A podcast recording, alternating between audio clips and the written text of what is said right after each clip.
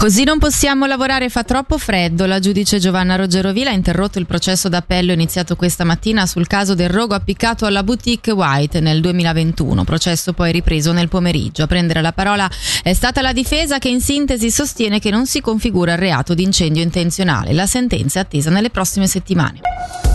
Il Consiglio federale ha confermato oggi i sussidi federali all'Università della Svizzera italiana. Insieme a lei sono toccate anche quelle di Friburgo e San Gallo. Per capire come funziona questo procedimento sentiamo Giovanni Zavarit, segretario generale dell'USI. Perché il pubblico eh, deve sempre dare il primo esempio, anche perché in fondo è quello che impone, quello, noi siamo noi che facciamo le leggi e quindi è anche giusto che lo Stato tracci la lo Stato deve dare il buon esempio nella conciliabilità famiglia-lavoro, offrendo posti di lavoro a tempo parziale e creando più asili nido per il centro. Questo è uno dei punti cruciali del piano per incrementare la natalità in Ticino. Si dovrebbero inoltre aumentare gli assegni familiari e sgravare fiscalmente i giovani che vogliono acquistare casa. Al presidente cantonale Fiorenzo Dadò abbiamo chiesto perché agire di più sul pubblico e non sul privato. I criteri sono piuttosto diversi. Quello principale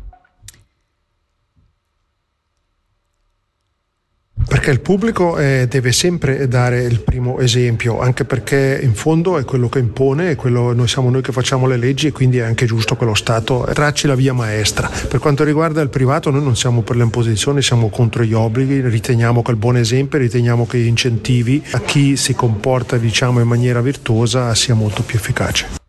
C'è stato un piccolo problema tecnico, adesso vi riproponiamo allora l'intervista al segretario generale dell'USI Giovanni Zavarid, Zavarid scusate, sui sussidi federali concessi all'Università della Svizzera Italiana. I criteri sono piuttosto diversi, quello principale è capire se la qualità dei corsi, la qualità dei processi è all'altezza di una istituzione universitaria, ma anche per esempio quali sono i diritti di partecipazione da parte degli studenti, del corpo intermedio, dei professori alle decisioni, valutano quelle che sono le politiche di pari opportunità, che cosa viene fatto per lo sviluppo sostenibile e elaborano un rapporto all'indirizzo del Consiglio svizzero di accreditamento. Vuol dire che l'Università della Svizzera italiana risulta essere a livello delle sue sue sorelle a livello nazionale.